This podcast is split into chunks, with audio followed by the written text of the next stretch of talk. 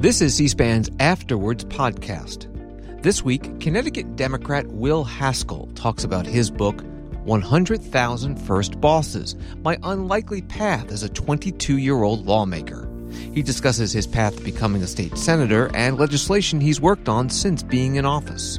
It's about giving young people a seat at the table, not, not necessarily replacing all of the other valuable perspectives that currently have a say in public policy. Um, my generation doesn't have all the answers. Uh, when I go door to door and constituents who are older tell me about uh, taking out a mortgage, about helping to care for their elderly parents whose health is declining, about starting a small business in Connecticut, I spend a lot more time listening than I do talking because I personally I don't have those experiences and I've got a lot to learn. He's interviewed by Millennial Action Project President and CEO Layla Zaidane. This episode is brought to you by Shopify. Do you have a point of sale system you can trust, or is it a real POS? You need Shopify for retail. From accepting payments to managing inventory, Shopify POS has everything you need to sell in person. Go to shopify.com/system all lowercase to take your retail business to the next level today. That's shopify.com/system. Senator Will Haskell, it is so great to see you again. I'm so thrilled to be here with you. Well, first off, congratulations on the publication of your new book, 100,000 First Bosses. Um, it is coming at a moment where I think we need to have hope for the next generation and how they will steward the future of our democracy.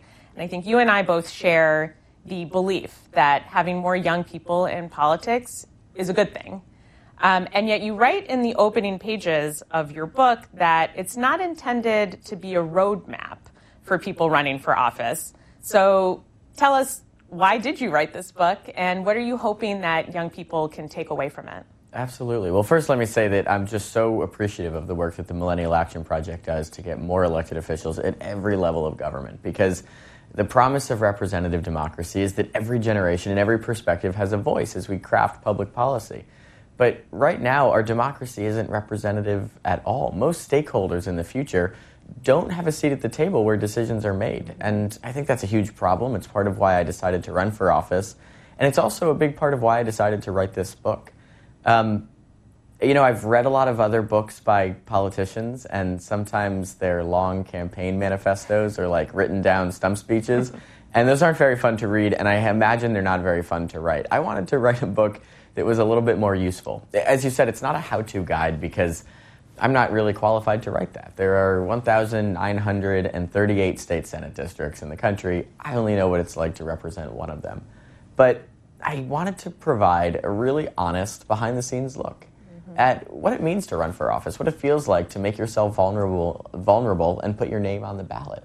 I wanted to show the good, the bad, the ugly, um, maybe occasionally the funny of local politics. So I talk about what it's like to hire my college roommate to be my campaign manager, to spend our spring break uh, hosting fundraisers instead of going to parties, to move into bunk beds because that was the only apartment we could afford in Fairfield County, uh, to earn the endorsement of President Obama, to fill our offices with beanbag chairs, and then fill those beanbag chairs with an army of young interns and volunteers, to get picked apart by a focus group for what I wear and what I say and the size of my earlobes, and everything you could possibly imagine.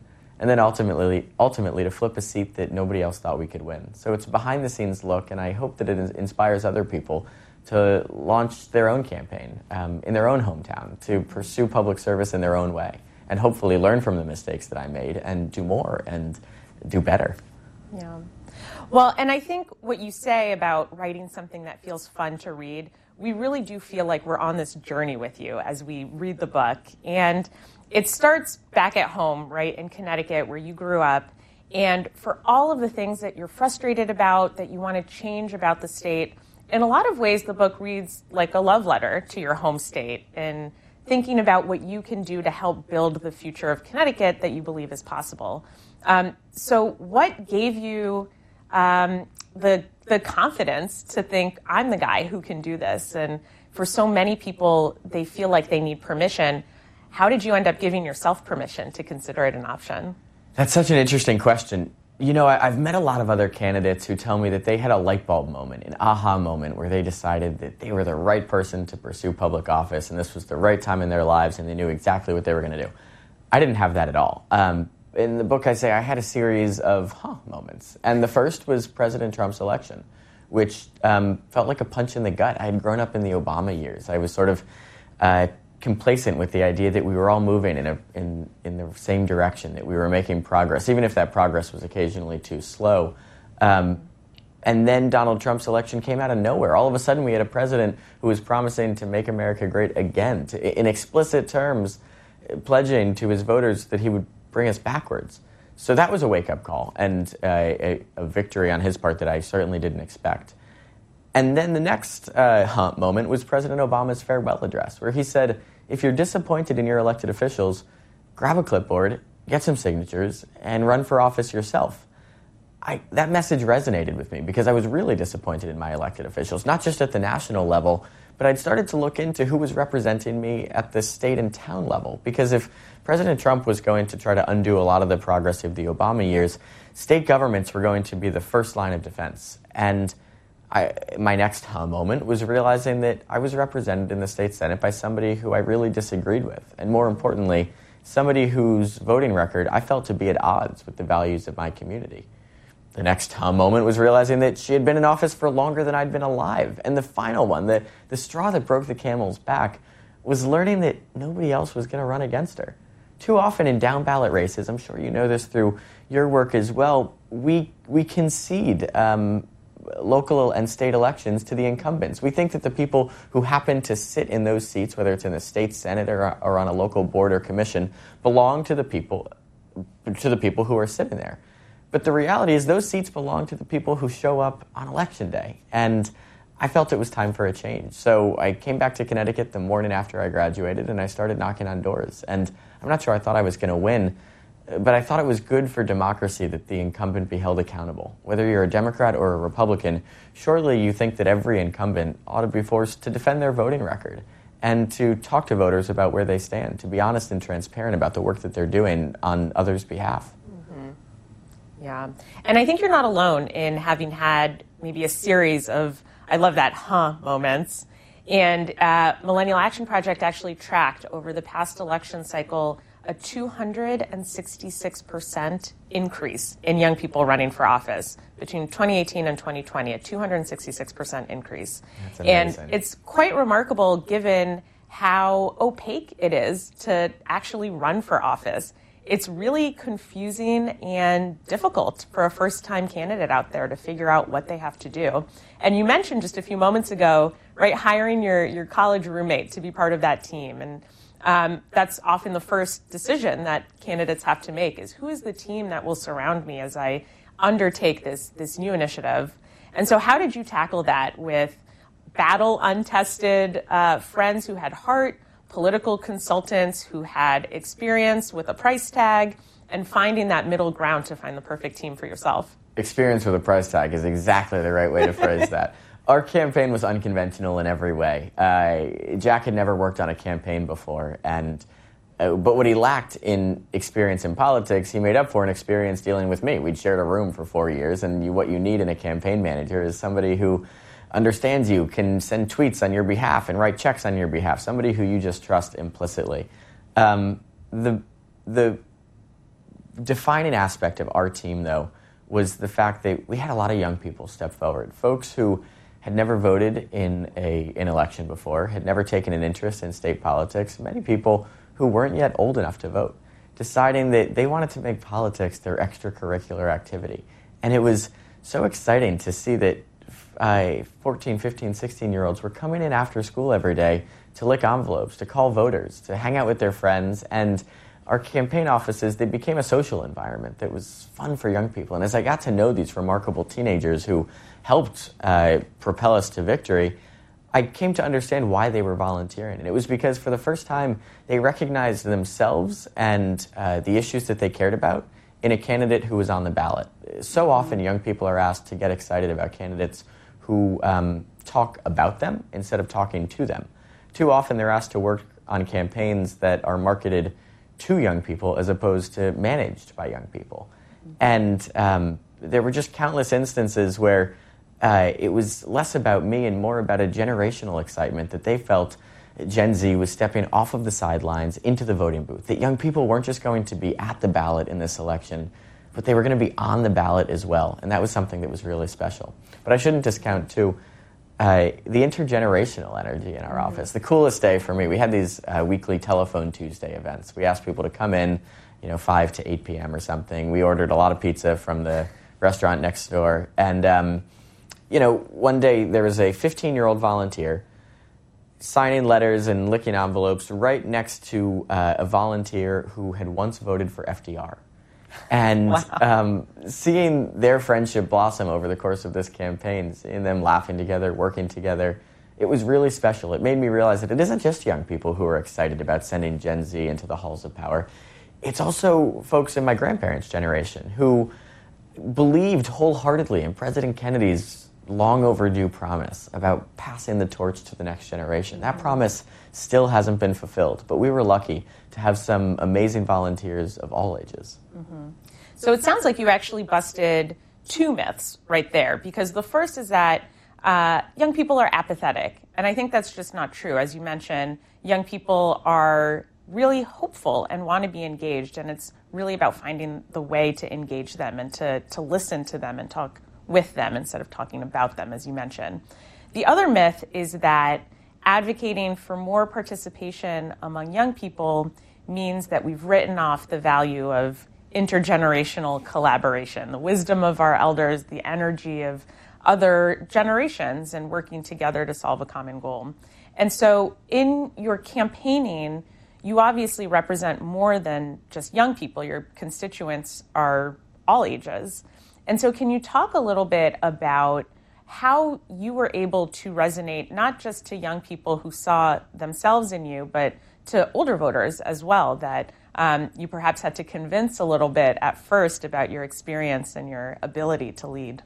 Absolutely. Um, well, I think Millennial Action Project does a great job of threading that needle. It's about giving young people a seat at the table, not, not necessarily replacing all of the other valuable perspectives that currently have a say in public policy. Um, my generation doesn't have all the answers. Uh, when I go door to door and constituents who are older tell me about uh, taking out a mortgage, about helping to care for their elderly parents whose health is declining, about starting a small business in Connecticut, I spend a lot more time listening than I do talking because I personally I don't have those experiences and I've got a lot to learn from both the folks I represent and then the folks who I work alongside in Hartford who bring that different perspective. Conversely, I think I bring a lot to the table when we're talking about college affordability because young people know how hard it is to afford a degree in the 21st century. I, um, I think I bring a unique, unique perspective when we're talking about climate change because it's our generation that understands that rising global temperatures aren't some academic problem. They're an existential threat to our ability to lead happy and healthy lives. When I made it to the Senate, I was appointed the Senate chairman of the Higher Education Committee. We got to talk about issues like consent on college campuses. Having just graduated from school recently, I know what it looks like on a Friday night on a college campus, what consent ought to look like, and sometimes what it doesn't look like. And finally, the one that I hear the most feedback from young voters about is uh, school safety and gun violence prevention. We're a generation that knows what it's like to hear a loud noise in the hallway and worry about where we would hide in the event that the next Parkland or Sandy Hook arrived in our high school. That's a unique perspective that's different from anything that my parents or grandparents' generation experienced. Mm-hmm. All that to say that it's not about replacing one perspective or another, it's about making sure that everyone gets a say as the laws are written, that everybody has a seat at the table. That's the promise of representative democracy, and it's a promise that's unfulfilled every day. I mean, walk into any state capital. You can pick Hartford. I know you were in Kansas recently. You can go to any state capital in the country, and you will see that uh, the next century of American life is being talked about and decided upon without any input from the stakeholders in that future, without any input from the taxpayers of tomorrow. I think that's a real problem right? If you're uh, not at the table, you're on the menu, right? That's the that's the saying. And and I think you know you bring up a good point of having the energy behind you, right, of the, the people who believe in your passion, in your vision. We talked about some of the mechanics of getting a campaign started, and part of that is, is building a team around you. Part of that is raising money. And for most candidates, it's their least favorite part of the job fundraising. And I think in the book, you, you describe a scene where you launch your campaign in your dorm room and completely just tap into what was, I think, for, for you at the time, an, an impossible sum that you raised specifically from, from young people, but that really kickstarted your campaign on a, on a very high note. Can you tell us a little bit about um, maybe that moment in particular, but then more broadly, how you were able to, to raise the money um, to compete in this campaign? This episode is brought to you by Shopify. Do you have a point of sale system you can trust, or is it a real POS? You need Shopify for retail. From accepting payments to managing inventory, Shopify POS has everything you need to sell in person. Go to shopify.com/system all lowercase to take your retail business to the next level today. That's shopify.com slash system. Absolutely. Uh, it, it was one of my favorite moments of the campaign, and it's one of my favorite moments in this book. Shortly before spring break, Jack and I launched our campaign. We've got a string of fundraisers set up in Connecticut, and we thought maybe we'll host a fundraiser here in our college dorm and invite folks to swing by, and maybe they'll donate, but it's a bunch of broke college students, so probably they won't. Um, overall, we'll just fill people in on what we plan to do after graduation. We created this thermometer on the wall, and it, it capped out at $300. That was our very modest fundraising goal. Um, by the end of the evening, it, the room was filled with people who I knew on campus and a lot of people who I didn't. And within the first 15 minutes, we'd exceeded that $300 goal. By the end of the night, we raised $8,000. Wow. Again, that's, it's, it's not easy to ask college students to, to donate money to a political campaign, but it speaks to that excitement that they had that somebody from their generation, 300 miles away in Connecticut or more, was going to actually impact public policy. Uh, that was that was a wake up call to me and something that became a defining feature of our campaign later on. But in the spirit of honesty, because that is the the core goal of this book, we should talk about money. There are great things in Connecticut about being a young person in politics, uh, especially as it relates to campaign finance.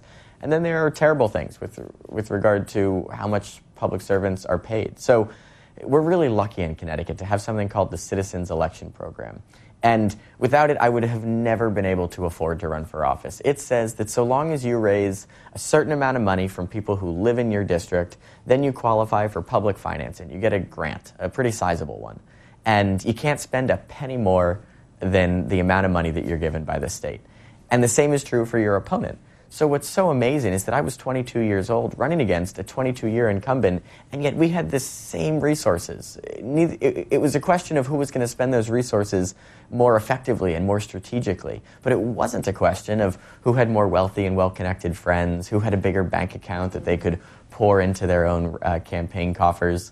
Um, all of these things that across the country make our political system so dysfunctional by, you know, uh, giving an a unfair advantage to those who are personally wealthy, that's off the table in Connecticut, at least on the legislative level. And I think that was a huge reason why I was able to run and a huge reason why we were able to win. Um, after I was elected, I talk in this book very honestly about the challenge of affording rent on a state senator's salary. We haven't increased the salary of a state senator in, in, uh, since 2001. And because of inflation, it's effectively shrunk. And Connecticut's right smack dab in the middle. We earn $29,000 a year. That means we rank 20th nationally when it comes to state pay.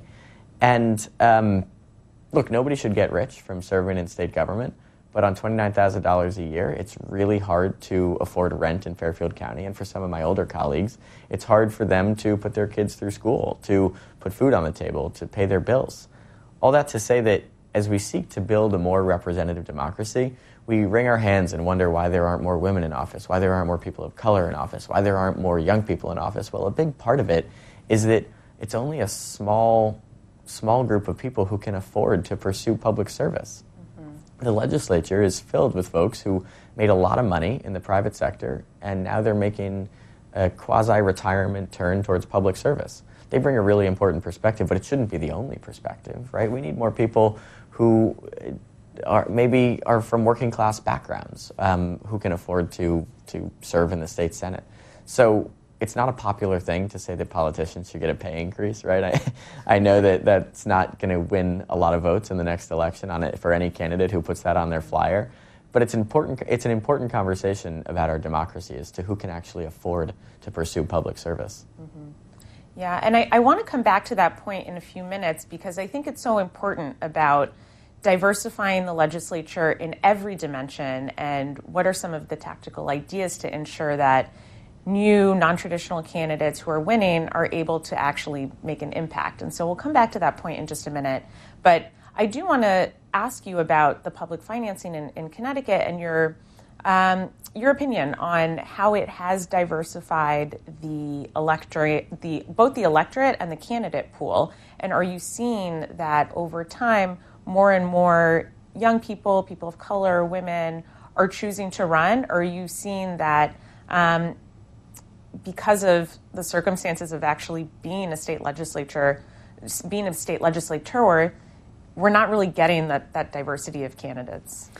It's a little bit of both, yeah. uh, right? Every a part of why I decided to write 100,000 First Bosses is because every so often I get a call from a young person who wants to launch their campaign, and sometimes they're in Connecticut, and I get to share the great news with them because they they admit right off the bat, hey, I don't have a lot of money in my bank account, and I don't have a lot of wealthy friends, and I'm not sure I'm going to be able to compete mm-hmm. in this race. I'm not sure I'm going to be able to afford to put an ad on TV, and I give them the great news that don't worry, so long as you can find 300 people to write you $50, $50 checks you're going to be in the clear and you're going to be on an equal playing field. That's huge. But when somebody calls me, which happens every so often from Alabama, from Florida, from Texas, telling me that they want to run for office there, and sometimes it's for the state senate, sometimes it's for a, uh, the local school board, um, and they want to know about our campaign and sort of some of the lessons that I learned.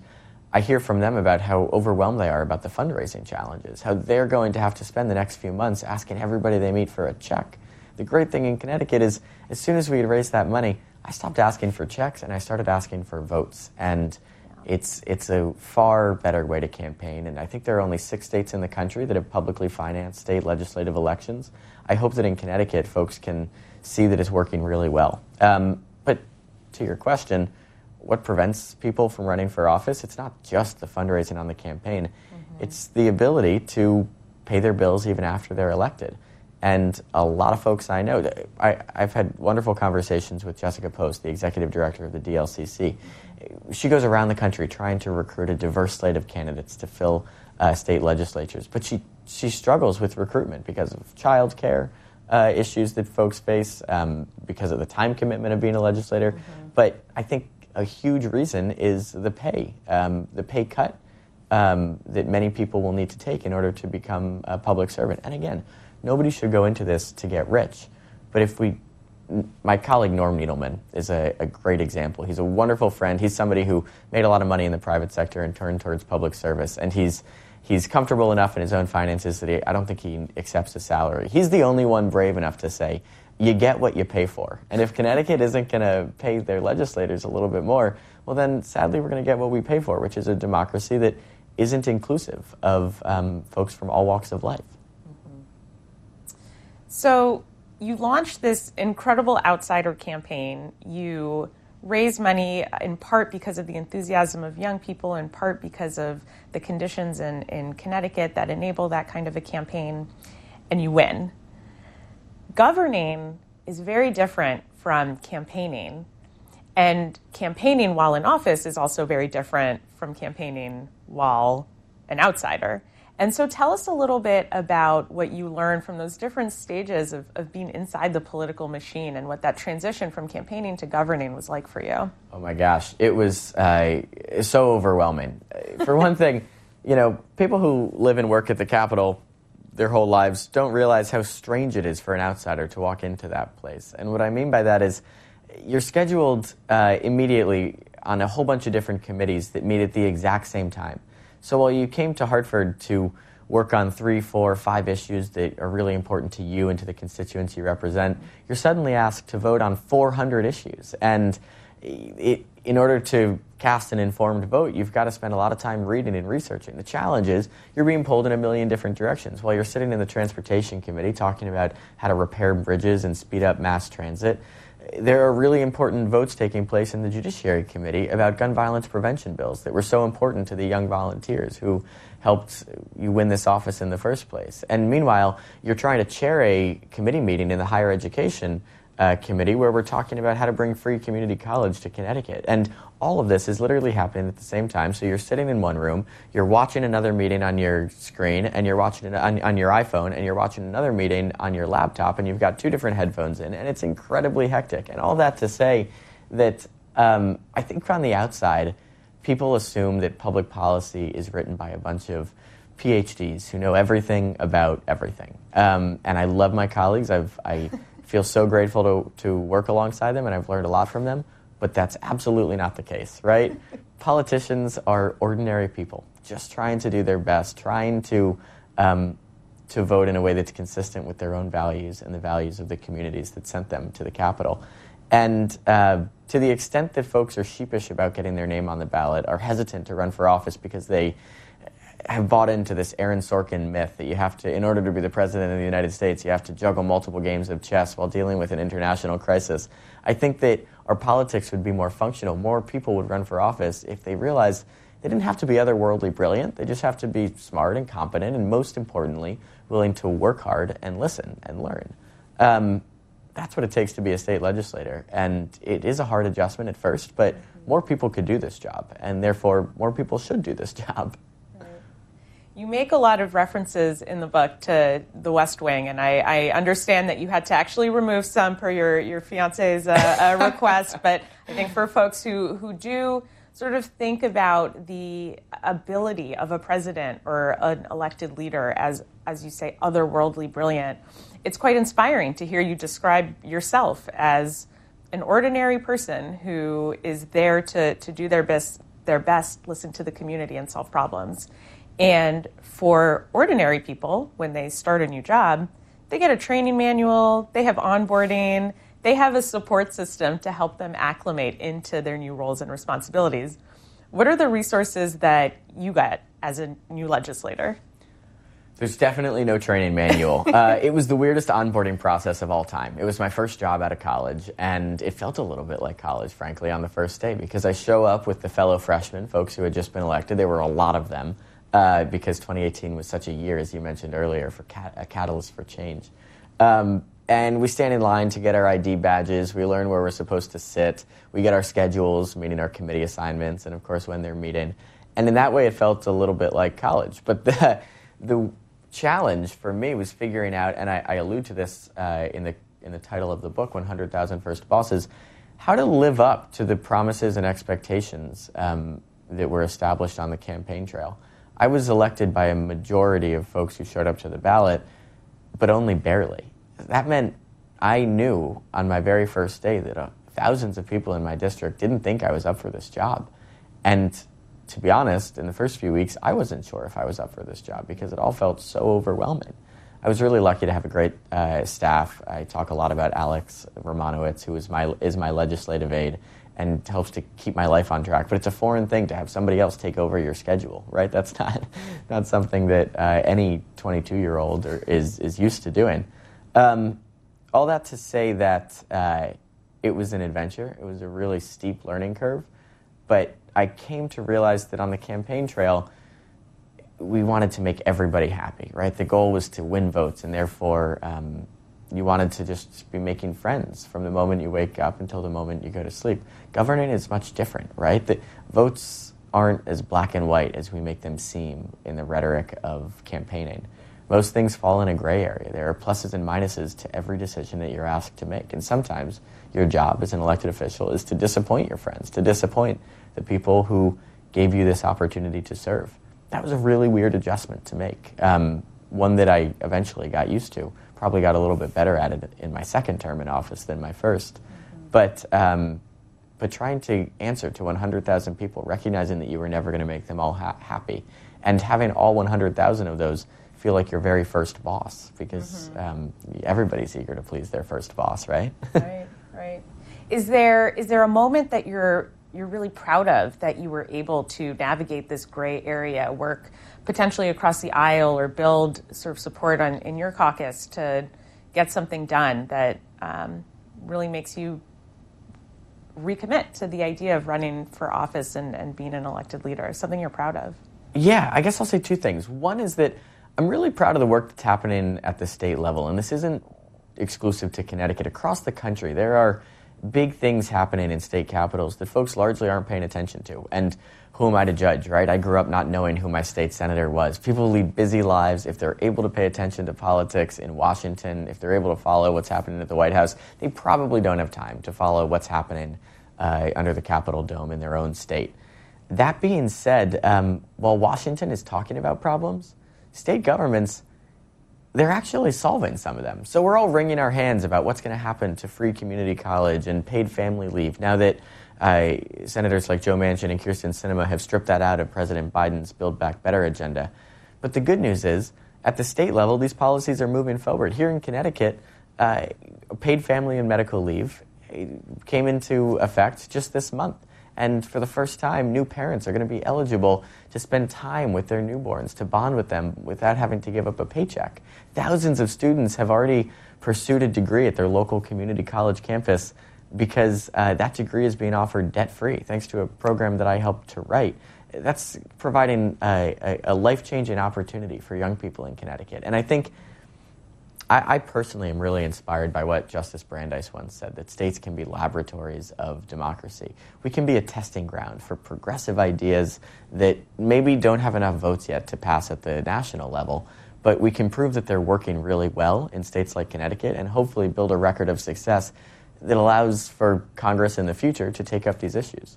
I do just want to tell one story about an issue that um, where we weren't able to make some progress initially, and, and that sort of, in my mind, epitomizes that gray area. Um, I remember I spent Memorial Day weekend in 2019 uh, marching in a parade in my hometown of Westport, and I walked alongside a lot of EMT crews. And they told me about some of the tragedies that they encounter in the back of that van. They told me about watching kids take their very last breaths uh, during an ambulance ride to the hospital. They talk about um, being unable to forget the images of, of walking into Sandy Hook, for example. Some of them were, were first responders to that incident. And um, we talk a lot about post traumatic stress in this country, but we focus on veterans. Um, understandably, there are a lot of folks who return from war overseas and, uh, and are impacted in a big way, and their mental health, it takes a toll on their mental health. But there are also folks in our community in uniform who um, we don't always give the same resources um, to address those, those mental health challenges. Anyways, we got to Hartford about a week later, and uh, we're voting on a bill that would expand post traumatic stress coverage and protections and resources for uh, first responders. The problem was the bill was uh, geared towards firefighters and police officers who are absolutely deserving of these protections but it didn't include EMTs. And I had just promised a whole bunch of EMTs in my district that I was going to fight for them to extend these protections, to, to make sure that they had coverage uh, when, when an incident stayed with them after the sh- their shift ended. Um, I could have voted no on the bill because it didn't include EMTs, but that felt like the wrong thing to do to the police officers and firefighters who deserve the coverage. And I could have voted yes, but that felt like I was kicking sand in the face of the EMT workers who I'd just gotten to know. And I honestly, did not know what to do. So I stepped out into the uh, hallway and I placed a call to an EMT worker in my district, a, a, great guy named who I'd gotten to know named Mike. And I asked him very honestly, "What would you do?" Of course, he was really frustrated. He couldn't believe that they'd been left out of the bill. Um, but after a long pause and a deep breath, he said, "I guess I would vote for it, so long as you can push to include EMTs in the future." And that's what I did. I ended up voting in favor of it. And when we returned to the Capitol the next year, we fought like hell to make sure that EMT workers would be included. And I'm really proud that now they finally are in Connecticut. Sometimes progress is incremental, and that's an example maybe of disappointing your friends and it being your job to do so and navigating this gray area of um, decisions being both right and wrong. It's incredibly challenging to, to be a leader and to have to confront those kinds of gut wrenching decisions day in and day out and have to do the best that you can to do the most good for the most people. And I think in the book, you really bring us behind the scenes of several of these moments where you fight like hell to, to get something done for your constituents. In thinking about how sometimes things don't go your way, you talk about um, a couple different pieces of legislation Uh, one of which it was the um, conversation to regulate ghost guns, and you recount this this scenario where the Democratic caucus and the Republican caucus are really going at it in uh, you know on the floor in the committee room, and you walk out and go to get some pizza, and you see Democrats and Republicans chumming it up, just having a grand old time, having sort of a, a nice lunch together. And similarly, on your last day of your first legislative session, you were somewhat surprised to see the the way in which people across the political spectrum were celebrating together, despite the policy victories or failures that they had experienced in that legislative session. And so I don't know if, if I if I really understood at the end of the book where you landed on whether that approach was appropriate or not to have that kind of relationship despite some of the real policy differences that, that you experience. And, you know, I wonder since writing the book and, and now in this in this very hyper partisan moment, how should legislators be thinking about delivering wins for their constituents while also maintaining relationships with other legislators in the in the state house? Well, it's something that I, I struggle with constantly because on the campaign trail, you're just geared to think of uh, Democrats as being your friends and Republicans as being your enemy, or vice versa if you belong to the other party. And if you watch cable news, you're geared towards thinking that you know one party wakes up every morning and eats children for breakfast, and the other party is trying to save the country and the planet, maybe. Uh, of course, that's not the reality when you're actually elected. There are Democrats with whom I strongly disagree on some issues, and there are Republicans who it's a joy to work alongside. Um, there are some hyper-partisan moments in Hartford, not as many as uh, as in Washington. Actually, about 80% of the bills that we pass in the Senate are bipartisan. People don't know that because it doesn't make the headlines, but it's worth saying because that, that should make everybody feel a little bit more optimistic about our democracy. Um, anyways, when I think about those moments behind the scenes, as, as you described in the book, where we're eating pizza together or where we're cheersing um, at the end of the legislative session, I honestly struggled with folks who, you know, becoming good friends with folks who had a drastically different vision for the future and, and a different vision of who should get to share in that future. It's my job to compromise, it's my job to get things done for constituents, to work across the aisle. And sometimes that bipartisanship is worth celebrating because we come together, share ideas, and come up with a product that, that really um, you know, can be supported by both sides and does a lot of good. But sometimes partisanship ends up blocking really important things. I talk in the bill about some of the failures um, that, some of the bills that we didn't get across the finish line. One that became near and dear to my heart was prison telecommunications. Connecticut had some of the most expensive prison phone calls in the country. I didn't know that prior to running for office. This is one example where the more you listen and the more you learn in Hartford, the more fired up you become about new issues. Mm-hmm. Um, it, it, was actually sending families into debt to be able to keep in touch with their loved ones. And not only is that inhumane and heartless, but it's also just bad for recidivism, right? We want people to keep in touch, in close touch with the people that they love and with their family and their friends, so that when they complete their term of incarceration, when they're back is back into the real world, they have a supportive network to lean on to help them find a job and housing and all of that. When we make it prohibitively expensive for them to keep in touch with folks on the outside, well, then we're just sending them into a cycle of recidivism. Anyways, we fought so hard to make prison phone calls free in Connecticut in the 2019 session. I was only a small part of that fight. It was led by people like Josh Elliott and Gary Winfield and other colleagues. Um, and it was blocked by some of our Republican colleagues. And it was really hard to build friendships with those folks who were actively separating families, making it harder for families to, to keep in close touch. Um, so I do struggle with it. To, to your question as to where I land, I'm not entirely sure. Yes, I've, I've got Republican friends who I've worked with and compromised alongside and have, am, am proud of the work we've done together, and I consider them friends, but I also find it challenging to sit back and go into a side room after fighting like crazy on the Senate floor to share pizza together because um, we're fighting for drastically different futures. Well, one way that I know that you're trying to shift the axis of how you solve problems, uh, in Connecticut at least, is through the Connecticut Future Caucus, which was started through Millennial Action Project and which connects young Democrats and young Republicans along a generational line to bridge the partisan divide and, as you say, think about the, the future. And I'm curious how, since seeing more and more young people step into office, if you're seeing a different approach to policymaking among the next generation of policymakers like yourself, either in terms of the types of issues being debated or brought up, or even how we co create solutions to tackle the problems that are going to impact our generation. Absolutely. The Futures Caucus is amazing. I, am only a small part of it. Uh, the, the leadership, uh, uh, Representative Leeper, um, Representative Carney, so many others in the, the Capitol who take a lead on bringing the millennial perspective into the policymaking process. Uh, it, it, plays out in a number of great ways. One, they, they refocus issues, Democrats and Republicans, to say this is important for Connecticut's future. One big thing that we talk about is how to retain a 21st century workforce in Connecticut. We do a really good job of educating students. We've got some of the best K through 12 schools in the country. We've got some of the best higher ed institutions from UConn to Yale to Wesleyan to Norwalk Community College and everything uh, in between.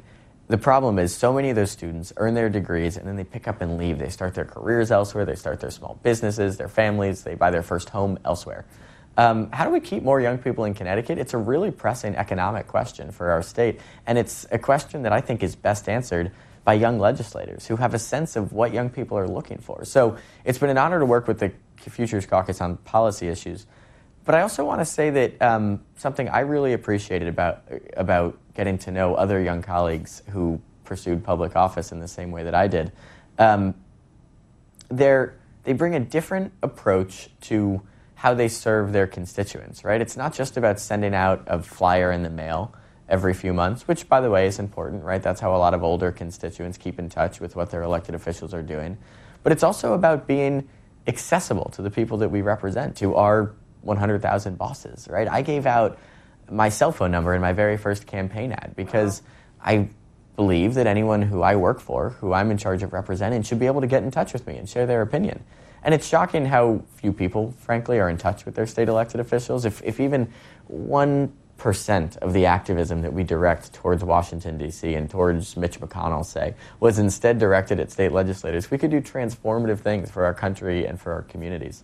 Um, but being accessible, hosting town hall meetings, going to senior centers, which is important because, of course, seniors vote, but also going to high school classrooms, even if they're not old enough to vote, because that because you take young people seriously and you want to hear their ideas for the future. Anyways, the the Futures Caucus does a great job of um, sharing ideas for outreach opportunities. Hey, I just did this Instagram live, and it's a great way to answer questions. Mm. Hey, I just did this. Um, you know, uh, I just got a Snapchat, and I'm figuring out how to campaign via TikTok. I'm not saying I'm very good at any of these things. I'm, I'm trying to figure them out, but I'm always looking, we are, as a Futures Caucus, always looking for new ways to reach the people that we represent. Yeah. And it's interesting how you bring up the idea of investing in the future workforce of Connecticut with one of the policy issues that you're thinking about for the long term. Um, I mentioned I was just with some young legislators in Kansas last night, and that was an issue that they were grappling with in their state as well. And you talk a little bit about this in the book, and you just mentioned right now investing in long term solutions that millennials and Gen Z will have to bear the consequences of is inherently a benefit of having younger policymakers in the state house.